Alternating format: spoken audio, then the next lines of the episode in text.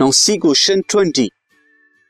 With the help of a label diagram, एक label diagram की help से state and explain the laws of refraction of light.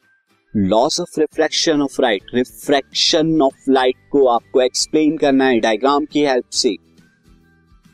What is the refractive index of a substance, उसके बाद एक numerical है, मैं numerical को बाद में यहाँ पर डिस्क्राइब करूंगा, पहले जरा लॉज ऑफ रिफ्रैक्शन को देख लें। तो लॉज ऑफ रिफ्रैक्शन के लिए क्या करना है, आपको यहाँ पर दो medium one and medium two ले लेने हैं,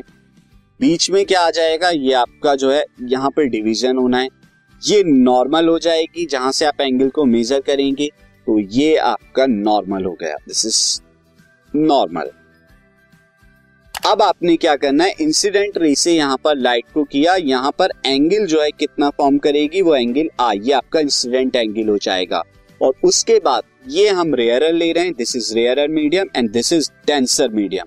तो डेंसर मीडियम में जाने के बाद यहाँ पर क्या होगा, दिस इज डेंसर मीडियम, मैं यहाँ पर इसे इरेज करके दोबारा लिखता हूँ, दिस इज डेंसर मीडियम, ये डेंसर मीडियम हमने ले लिया है।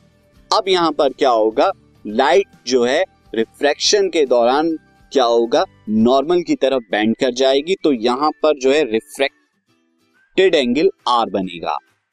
तो अब स्नेल लॉ क्या कहता है वो हम देखते हैं। स्नेल लॉ जो लॉज ऑफ रिफ्रैक्शन का पार्ट है, तो laws of refraction of light के अंदर फर्स्ट लॉ, फर्स्ट लॉ तो सिंपली ये कहता है कि incident ray, refracted ray and the normal to the interface of the transparent media at a point of incidence all lie in the same plane. ये line, normal, incident ray, refracted ray, ये सब की सब एक ही plane पर लाई करती हैं। और सेकेंड लॉ जो सबसे इंपॉर्टेंट है यहाँ पे, स्नेल्स लॉ भी जिसे कहते हैं, ये कहता है कि the ratio of sine angle of incidence to the sine angle of refraction, यानी sine I incident angle, sine are sine of refracted angle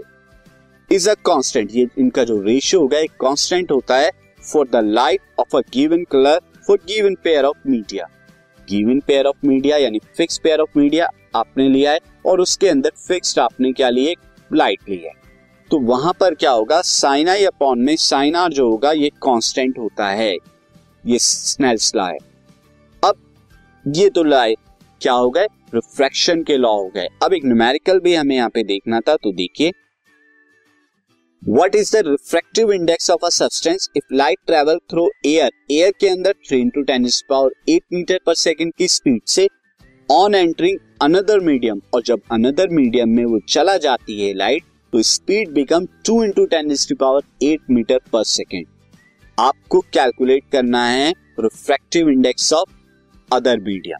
तो रिफ्रैक्टिव इंडेक्स ऑफ मीडियम कैसे आएगी, यहाँ पे सिंपल है, यहाँ पे देखिए रिफ्रैक्टिव इंडेक्स जो रहती है, रिफ्रैक्टिव इंडेक्स, रिफ्रैक्टिव इंडेक्स यानी कि म्यू जो होगी वो क्या हो जाती है, speed of light, speed of light in air, air के अंदर अपॉन में speed of light in the medium, in the given medium, given medium में कितनी है जिसकी आप रिफ्रैक्टिव इंडेक्स लगा रहे हैं। तो स्पीड ऑफ लाइट तो आपने देख लिया, three into ten is to power eight metre per second, ये तो एयर में है, और two into ten is to power eight जो है उस गिवन मीडियम में है, यहाँ ten is to power eight से ten is to power eight cancel out, three by two यहाँ पे क्या आ गया रिफ्रैक्टिव इंडेक्स जो कि वन पॉइंट फाइव है, रिफ्रैक्टिव इंडेक्स यूनिट लेस होती है, तो वन पॉइंट फाइव यहाँ पर हम छोड़ देंगे, ये हमारा answer. This podcast is brought to you by Hubhopper and Shiksha Abhiyan. अगर आपको ये पॉडकास्ट पसंद आया तो प्लीज़ लाइक, शेयर और सब्सक्राइब करें, और वीडियो क्लासेस के लिए शिक्षा अभियान के यूट्यूब चैनल पर जाएं।